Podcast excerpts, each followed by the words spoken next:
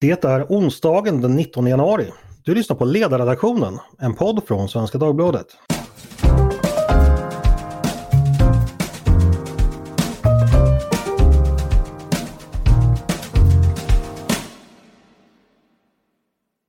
Varmt välkomna! Strax före jul förklarade justitieminister Morgan Johansson att regeringen vill att det ska gå att besluta om tillträdesförbud till vissa allmänna platser, exempelvis bibliotek. Orsaken är att det på flera håll blivit för stökigt helt enkelt när personer utan intresse för böcker och läsning kommit in på biblioteken. Äntligen tänker då många, för problem med otrygghet på bibliotek är något som har uppmärksammats länge. Ändå har det dröjt ganska många år innan den här åtgärden vidtogs. Varför har det blivit så? Jag heter Andreas Eriksson och med mig för att prata om biblioteksstök och vad man kan göra åt det eh, har jag min kollega på ledarsidan, nämligen Paulina Neuding. Välkommen hit! Tack så mycket Andreas! Och anledningen till att du är med, eh, den är ganska enkel. Lex Paulina Neuding skrev Expressens politiska kommentator Viktor Bartkron på Twitter när regeringens förslag dök upp i december. Och anledningen är ju att det är nog få personer som är lika förknippade med den här frågan som du är. Eh, redan för sju år sedan uppmärksammade du fenomenet för första gången. Ja, vi kan ta det från början. Kan du berätta, hur, hur kom det sig att du började skriva i den här, om den här frågan? Hur, hur, var fick du informationen ifrån från början helt enkelt? Jag fick tips av en person som eh, eh, hade läst i en eh, lokaltidning i Hässelby att eh, vårt lokala bibliotek där ute hade eh, fått stänga på eftermiddagarna på grund av stök med ett ungdomsgäng. Och eh, jag tänkte, ehm, som man gör när man läser om sånt här, att det här kan inte vara första gången, det här kan inte vara det enda stället som har råkat ut för den här typen av problem, utan situationen ser, ut, ser ganska likartad ut i, eh, på många håll. Eh, och då borde det här ha, ha liksom förekommit på andra ställen också. Och så, så gjorde jag helt enkelt en enkel googling. Jag skrev bibliotek stänger gäng. Mm. Och det var, det, var, det var rätt häpnadsväckande hur mycket resultat som dök upp. Och det var liksom skilda delar av landet men hela tiden samma sak. Bibliotek tvingas hålla stängt på vissa tider eller bibliotek tvingas ta in väktare eh, på grund av eh, olika typer av det som kallas stök. Hotfulla mm. eh, besökare, besökare som till och med är aggressiva och våldsamma. Allt, mm. allt har förekommit. Och det här var då 2015 och du skrev mm. om detta eh, i Svenska Dagbladet eh, till en början, vill jag mm. minnas. Eh, och vad hände då? Det blev en stor debatt. Det blev, det blev en jättestor grej. Alltså, det var ju flera tidningar som hade skrivit om det här under flera års tid. Alltså, det hade varit notiser i tidningarna upptäckte jag när jag sökte i artikelarkiven. Så det här var inte nytt på det sättet. Men det som var nytt var kanske att jag tog det här samlade greppet och sa att det här är liksom ett samlat eh, fenomen. Eh, och sen så tittade jag på eh, incidentrapporter skrivna av bibliotekarie i Stockholm under två års tid. Mm. Eh, och eh, de gav också en väldigt oroväckande bild av situationen med en massa typer av aggressivt, hotfullt, obehagligt beteende från besökare mot både personal och, eh, och besökare. Mm. Och det hela blev eh, lite oväntat, det blev kontroversiellt att skriva mm. om det här. Vi ska snart komma in på det, men jag tänkte bara din analys då när du upptäckte det här upptäckte att här fanns det då en mängd olika enskilda händelser som såg mm. ut som ett mönster. Eh, vad, vad, gjorde du för koppling då till hur samhället såg ut och till det som hände i övrigt? Vad var det för analys du gjorde? Vad var det som hände då helt enkelt ute i samhället? Eh, som du hade spanat in? Nej, men jag har gjort samma analys som, som många andra har gjort efteråt, att, att det är ett eh, hårdare samhällsklimat som avspeglar sig inne på biblioteken. Sen så när man pratar om det här så, så sägs ofta det som, som en självklarhet att det måste vara på det sättet. Och det tycker inte jag. Jag tycker inte att, man, eh, att det med nödvändighet blir så att ett hårdare samhällsklimat eh, måste avspegla sig inne på biblioteken, utan det gör det i den mån man låter det göra det, så att säga. Mm. Men, eh, men helt klart är det här inte en en specifik utveckling på biblioteken utan det är ju samhället som, som, blir, som hårdnar och som får eh, nya typer av problem och det avspeglar sig inne på biblioteket. Mm. Du sa att det blev kontroversiellt, kan du berätta hur? Mm. Ja, alltså ett av de första svaren vi fick eh, på ledarsidan när jag skrev om det här 2015, det var från stadsbibliotekarien i Stockholm, Katti Hovlin, som skrev att eh, kontentan, tror jag, som jag förstod hennes text, var att man fick inte skriva om hotfulla, stökiga, besvärliga besökare innan man hade gått en mil i någon annans skor. Det vill säga om man inte själv kom från den typen av utsatthet så fick man inte skriva om det. Mm. Eh, och det, det, var ganska symptomatiskt för hur den debatten skulle bli. Eh, sen så kom ju kulturborgarrådet i Stockholm, Roger Mogert, socialdemokrat, eh, som, som skrev att det var klassförakt och främlingsfientlighet i den här debatten om biblioteken. Och indirekt så anklagade han mig, åtminstone för att vara då eh, klassföraktande och främlingsfientlig, mm. eh, när jag skrev om det här. Vi ska ta och citera honom. Han ja. nämnde David Namn och skrev så här att ofta är kraven på det tysta biblioteket kryddade med en god portion främlingsfientlighet eller en väl tilltagen dos klassförakt. Stöket på biblioteket blir på så vis mest ett slagträ mot den andre. Och då, den andra då är det betydelsen eh, som ofta används ibland akademiskt, alltså den som inte hör hemma i, i vad man tycker, den, den egna tillvaron, det egna livet. Så, mm. så att säga. Eh, visst, du var ju till och med så att du eh, var i tv-debatt med Roger Mogert. Vi ska ta och lyssna på lite hur det lät eh, den gången. För då fick han faktiskt frågan om, eller han blev konfronterad med just det han precis har sagt. Det lät så här. Det är grova anklagelser du kommer med. Ja, fast, fast det går ju inte att bortse från den. Det är inte första gången de här sakerna förs fram kring debatten. Jag är inte den enda som har påpekat att det finns en underton i biblioteksdebatten som man känner handlar om någonting annat, där det finns en annan agenda. Det har ju förts fram flera gånger. Det har förts fram av ja, Men nu får det väl du stå för, vad du säger. Det spelar Absolut. väl ingen roll vad men... andra människor säger. Du står ju här och anklagar mig för främlingsfientlighet för att jag som journalist för fram fakta om dina misslyckanden. Nej, det gör jag ju faktiskt inte. Utan Så jag är inte främlingsfientlig? Jag har sagt att det finns en främlingsfientlig underton i den här debatten och det står jag för. Det tycker jag tydligt att det gör. Och denna diskussion mellan Paulina och eh, kulturborgarråd Robert Mogert var alltså hämtad från Aktuellt eh, i oktober 2017. Och det där var ju som du säger ganska typiskt. Vad, hur, hur, tyckte du den här diskussionen? Att du hade pekat på de här problemen och blev alltså då anklagad för mm. en främlingsfientlig underton. Eh, du har ju haft några år nu på att fundera på det ja, jag ska inte be dig recensera moget kanske på det, men vad, vad, tror du, varför blev det så? Varför blev det svaret på vad du hade tagit fram? Jag tror att det finns två svar på den frågan. Den ena gäller ansvariga politiker. Alltså Roger Mogert var kulturborgarråd i Stockholm. Eh, tre bibliotek, om jag minns det rätt, hade fått stänga på vissa tider under hans tid som, som ansvarig för biblioteken, eh, eller för kultur, som kulturborgarråd i Stockholm. Då. Eh, och då är det ju väldigt tacksamt att kunna rikta sig mot en journalist som skriver om det här och säga det är fel på dig.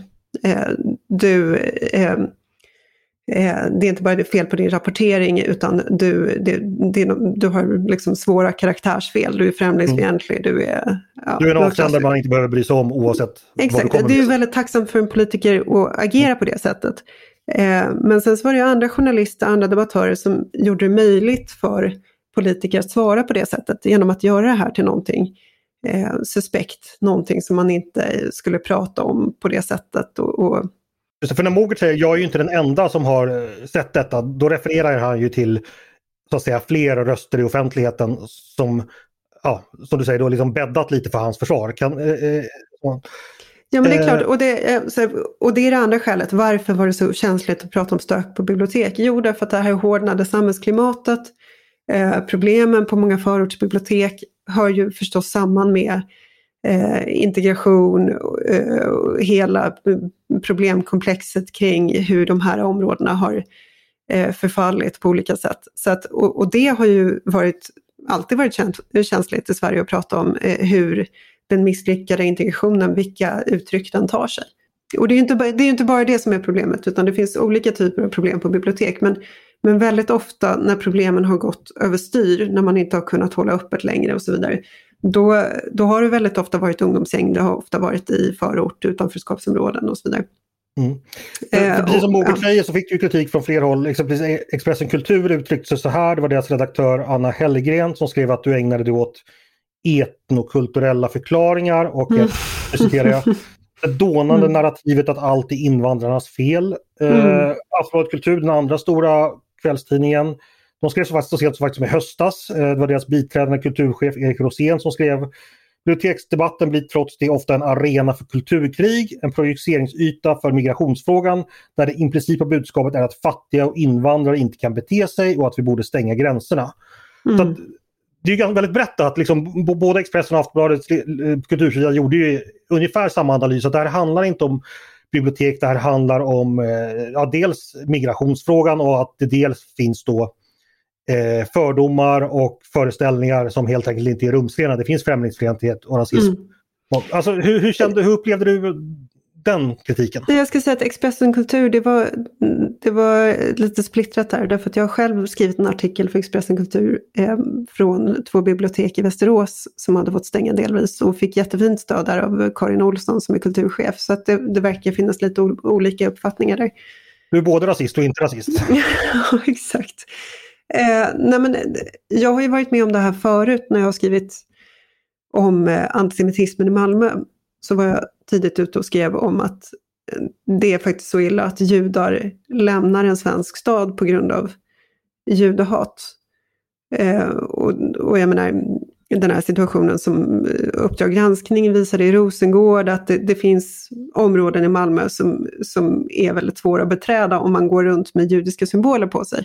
Det är rätt, en rätt anmärkningsvärd situation. Men när jag skrev om det så blev det återigen en sån här, eh, Eh, ett utpekande av mig som, eh, som främlingsfientlig, därför att jag skrev om någonting som hade att göra med integration, migration och hela, hela det problemkomplexet.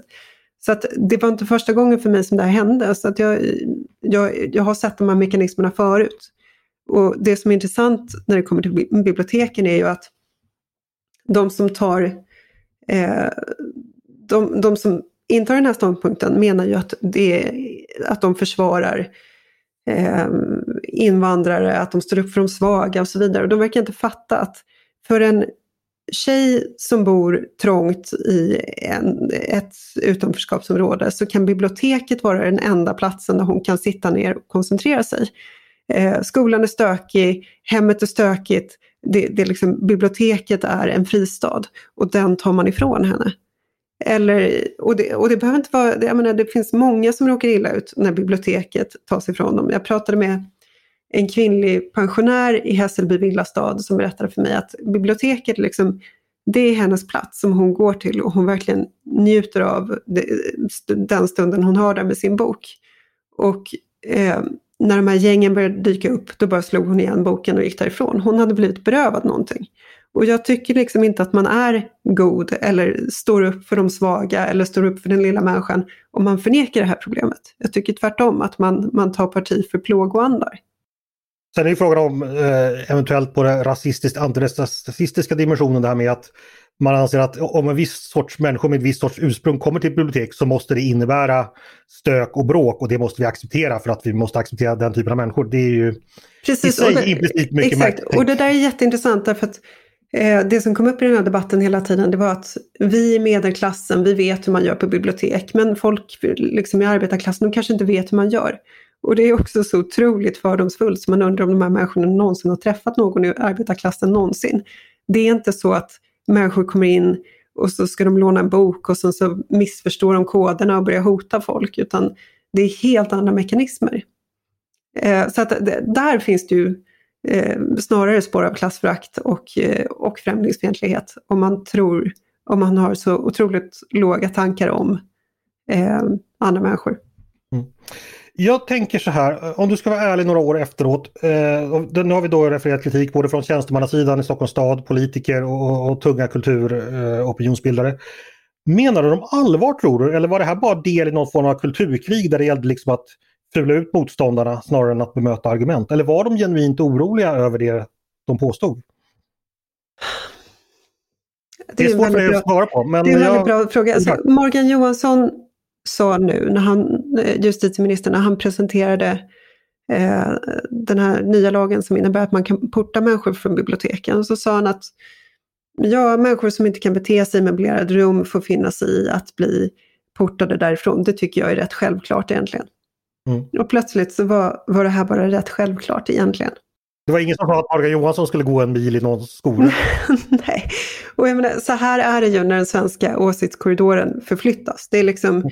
Johan Akelius har skrivit om det där, hur man det liksom, plötsligt rämnar åsiktskorridoren och så byggs den upp någon annanstans över en natt och sen så är det som att den alltid har stått där och så kan man liksom låtsas att den alltid har stått där. Det är alltid lika intressant att se när det där sker. Mm.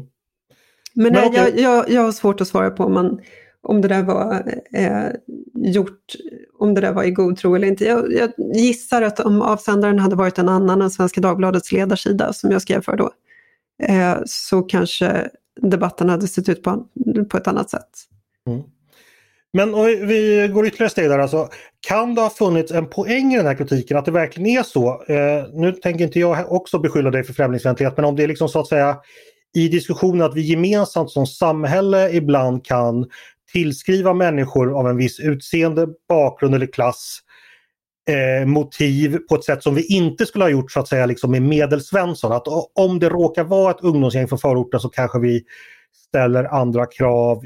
Det kan ju vara strukturellt, det behöver inte ha någon intention bakom. Kan det finnas sådana strukturer, tror du, som det är liksom, vi, vi bör ändå ha en vaksamhet mot och kan vi liksom så att säga, ah, okej okay, det kanske ändå, det är väl bra att det finns folk som är vaksamma mot det. Skulle du köpa det? Alltså när jag läser de här incidentrapporterna från bibliotekarier eller läser tidningsurklipp med bibliotekarier som blir hotade och som blir liksom utsatta för de här gängen.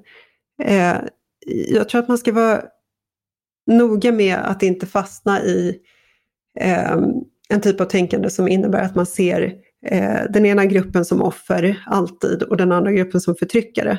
Mm. Eh, jag pratade med en bibliotekarie i Västerås som eh, eh, jobbar på ett bibliotek där man hade eh, minskat på öppettiderna på grund av problem med gäng. Och hon beskrev för mig hur hon liksom, de här gängen kommer in, hon vet om att de är kriminella. Eh, hon, har, hon är orolig varje dag, det liksom knyter sig i magen på henne, både när gängen är där och när de inte är där för att hon är rädd att de ska komma in. Hon, hon eh, vänder sig om och går därifrån om hon ser de här gängen eh, någon annanstans i Västerås. Eh, det är liksom, vem, vem, är det som är utsatt egentligen? Ja, eh, det tråkiga komplexa svaret skulle kunna säga att det, det, är så att säga, två utsatta grupper som möter varandra också. Att det finns mm. sociala orsaker eh, som gör att man hamnar i ett läge Ja, du vet ju säkert, förstår ju vart jag är på väg med den här diskussionen. Ja, visst. Men mm. utsatthet är ju inte detsamma som att, att man måste bete sig dåligt. Mm. nej, nej, det. Och, och, och, ja, det, det, finns man ska akta sig väldigt noga för att inte bli fördomsfull åt det hållet. Mm. Jo, det håller jag verkligen med om. Eh, om vi går tillbaka lite till den här tiden då när kritiken kom. Eh, vad fick du för reaktioner i övrigt? Nu har vi liksom lyft fram vad, vad tidningar och politiker skrev, men vad sa folk privat? Eh, vad hände i övrigt? Alltså hur tyckte du, hur togs det emot ja, runt dig så att säga?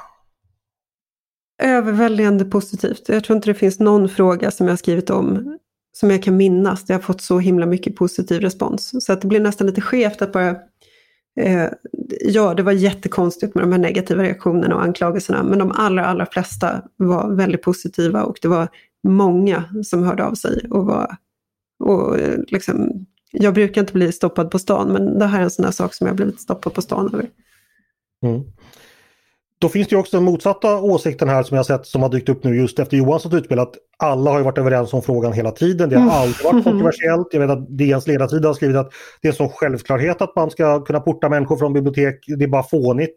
Och att du närmast framställer dig som martyr nu när egentligen alla har varit på din sida hela tiden. Vad tänker du när du hör den typen av diskussioner? Eh, ja, det är väl ytterligare bara ett kapitel i, i den här eh, märkliga eh, märkliga dramaturgi, dramaturgin på något sätt. Alltså att först de här märkliga anklagelserna och sen så har de aldrig ens ägt rum. Jag, jag vet inte vad jag ska tänka om det riktigt.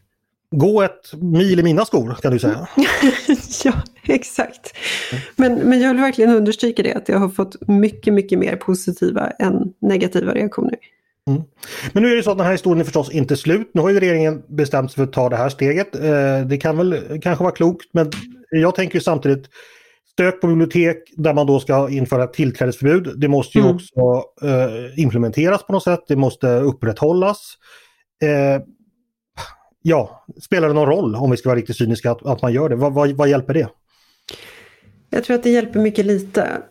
Det, det är en viktig signal till de som jobbar på biblioteken. Det är en viktig signal till de som bråkar. Men Eh, vi, vi är tillbaka i liksom att samhällets absolut sköraste mjukdelar ställs alltid mot eh, människor som är hotfulla, stökiga och till och med kriminella. Så Britt-Marie bakom disken kanske inte har så mycket att sätta upp när det kommer in ett gäng som hon vet rör sig i kriminella miljöer. Vilket mm. det kan vara ibland, vilket det är ibland. Eh, hon kanske inte vill konfronteras med dem. Precis, då, då jag, egentligen... Precis, så att jag tror att, och jag tänker återigen på den här eh, bibliotekarien jag pratade med i Västerås. Jag, jag, tror inte att det är hennes roll att börja liksom säga, peka på någon, säga, på någon och säga att du får inte komma tillbaka hit imorgon. Jag tror inte det är en mm. roll hon vill ha. Eh, så att jag tror att vi i realiteten så kommer vi gå mot mer eh, väktare, eh, den typen av lösningar, snarare mm. än att bibliotekarier kommer kunna porta någon. Så det här är ett första steg. Mm. Då är vi nästan in i nästa diskussion att man så att säga ska börja även exempelvis med elektroniska grindar där man kan mm. få sitt passerkort avstängt. Eh, att, att det liksom blir som att menar, vi har ju fått sett en säkerhetisering av samhället. Eh, på 90-talet kunde man gå rakt in i riksdagen, eh, det mm. kan man inte längre. Eh, att, att allt fler omgärdas av den här typen av kontrollmekanismer. Det är väl snarast där vi kommer hamna om vi på allvar ska eller antingen löser de här sociala problemen sig själva, vilket kommer kanske dröja, eller så vidtar man den här typen av ytterligare säkerhetsåtgärder. Eller ser du något annat alternativ? Nej, men jag tror att det är så det ser ut i realiteten, att har man ett samhälle som, där det finns en massa hotbilder hela tiden, då måste man förhålla sig till dem. Eh, och eh, det här samhället som du och jag växte upp i på 80-talet, där allting var öppet, allting liksom, den här typen av hotbilder fanns inte på det sättet. Eh, det tror inte jag kommer tillbaka. Eh, nu gick det ju då, du började skriva om det här 2015. Nu har vi tagit ett första politiskt steg då, förmodligen otillräckligt. Eh, under den här tiden har det ju fortsatt, eller hur, hur har det utvecklats?